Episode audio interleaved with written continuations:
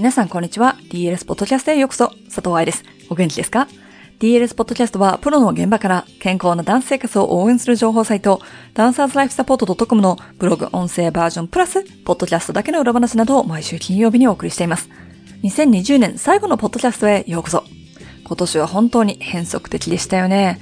今年の反省とか、来年の抱負とかっていうのは、来週の今年最後のブログでアップする予定なので、そちらをピックアップしてもいいかなと思ったんだけれど、リハビリ ebook の最終回として、先週の続編でもある、手術後のダンサーへという記事をどうしても取り上げたかったから、年末感のあまりない、そしてクリスマス感ゼロのポッドキャストになりました。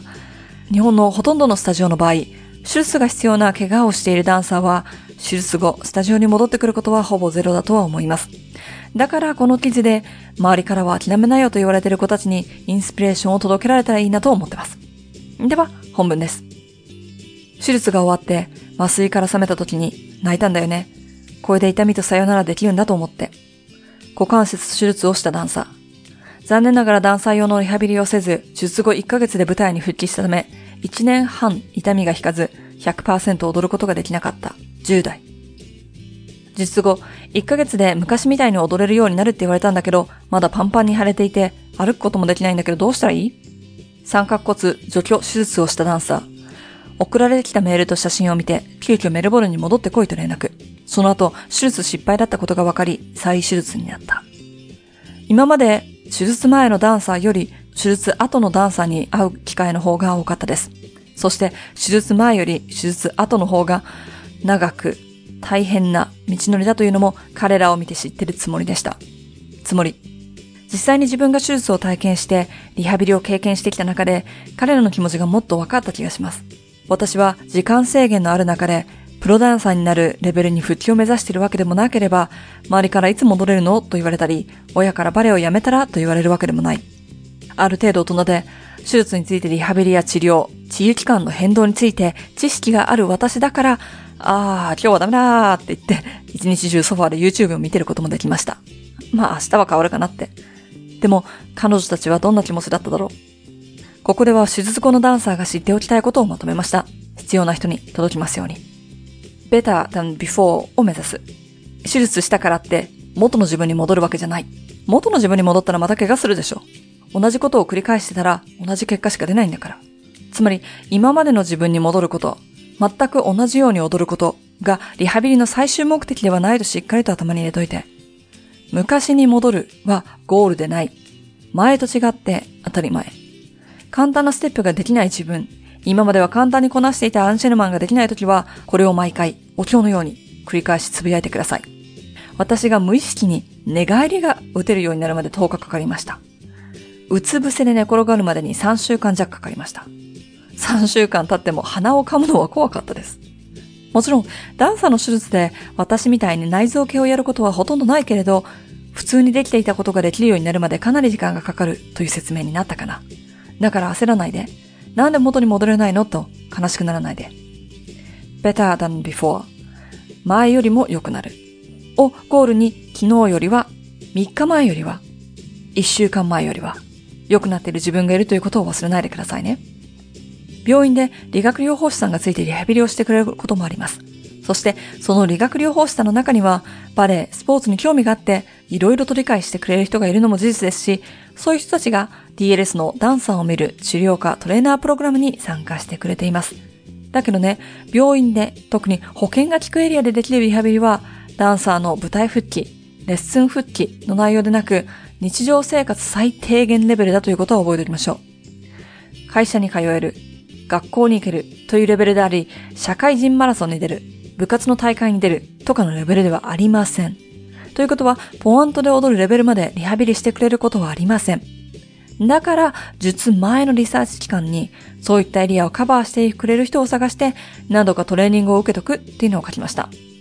だけど、担任の人からリハビリ終わりました。もう大丈夫ですよと言われたら、心がウキウキしちゃいますよね。健康な人でも、初めてバレエレッスン受けて全部できるわけがないじゃない。いくら運動が得意な人でも、ターンアウトはしないし、つま先立ちしないし、足蹴り上げたり飛びながら回ったりしないわけよ。変な人じゃない限り。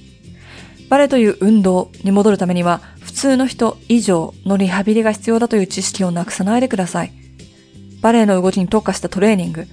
バレエレッスンの長さや運動量に合わせたエクササイズ、バレエテクニックを身につけるためのコーチング。これらは普通のリハビリが終わっても続けなければいけません。そしてこれらが終わらないとレッスンへの完全復帰は不可能です。ただ、これらが終わったら前よりも上達した心も体も強くなった自分とスタジオの鏡の中でご対面することになるでしょう。お前ちょっとそこで待ってろよと単価を切ってトレーニングに励んでください。私が6ヶ月にわたって踊れなかった時、校長先生が今が痩せるチャンスじゃない。動く必要がないからそんなに食べなくても大丈夫とおっしゃっておりました。DLS フォロワーさんだったら私がどれだけ彼女のことを信頼し、メンターと考えているかを知っていると思いますが、15年前の彼女はダイエットについてかなり違う考え方をしてました。今はだいぶ良くはなってますが。でもね、18、19の日本から留学しててな愛ちゃんではなく、30を超えた赤髪応援団 DLS の佐藤愛は知っています。怪我の修復にはエネルギーがいるということ。今の私なら当たり前だろふざけてんのかと言いますが、当時の愛ちゃんは、ああ、そうかレタスともやしで生活できるのかと思ってましたよ。筋肉も骨も皮膚も脳みそも人間の組織というのはエネルギー、カロリー、栄養素、どんな呼び方でもいいですが、が必要で、怪我した場合、特に普通の維持しますよモードよりも多くのエネルギーが必要になる修復しますせモードのスイッチが入らなければいけません。じゃないと怪我が長引きます。ダンサーにとってそれが一番最悪なケースです。特に手術すると外側の傷は早く癒えるので中も治った気持ちになっちゃいます。でもさ、冷静に考えてみようか。皮膚だけ切ったら手術って言わないのだよ。筋膜、筋肉、血管。怪我の場所や手術の内容によっては人体、腱、骨、そういうものをカットし、綱に合わせてるわけじゃない。もちろん、感情に任せてジャンクフードを気持ち悪くなるまで食べろって言ってるわけでもなければ、お腹空いてないのに栄養素だけ見て、プロテインシェイクをガブ飲みしろと言ってるわけでもないです。でもね、動かないから太っちゃうという考え方はやめましょうよ。あなたの体は見えないところで働いてくれてるんだから。バレエの怪我の場合、使い方が問題で起きた怪我ならば、それを変えなければ再発します。弱さが原因の場合、トレーニングをサボったら再発します。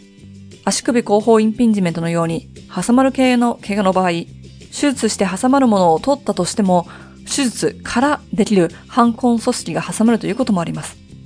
股関節の手術の場合、手術をすればするほど、股関節心理的ネガティブプレッシャーが甘くなり、関節の安定力が落ちますし、人工股関節の場合、10年に一度は入れ替えなければいけません。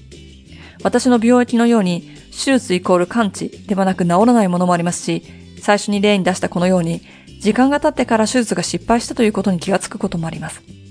だからね、今のうちに再発する可能性、リスクをしっかりと考えておきましょう。再発の条件はテクニック、使い方、日常生活で気をつけることは手術以外にできることは定期的な検査、トレーニング、テーピングとかの補助？栄養、睡眠などレッスンの外でできることは？レッスンで気をつけたい動きや後回しにしたいアンシェルマンは？私の仕事のモットーに最悪のケースを想定し、一番いいケースを願うという言葉があります。最悪のケースの準備ができたら、ちょっとやそっとうまくいかなくても物おじしません。長い記事になってしまいましたし、一般受けしない内容ですけど、今悩んでる子、生徒が心配な先生の手元にこの記事が届きますように。そして、まだ DLS を知らなかったら無料ですから、ブログ記事をぜひいろいろ読んで勉強してください。いかがでしたか？ということで、今年最後のポッドキャストが終わりました。今年も一年お付き合いいただきまして、どうもありがとうございます。クリスマスをお祝いする人は素敵なクリスマスを、そして安全な年末年始をお過ごしくださいね。明日から始まるオンラインセミナーで画面越しでお会いできる皆さん、とても楽しみにしております。予習が必要なクラスの人たち、もう終わっていますかちゃんとそこも確認しておいてくださいね。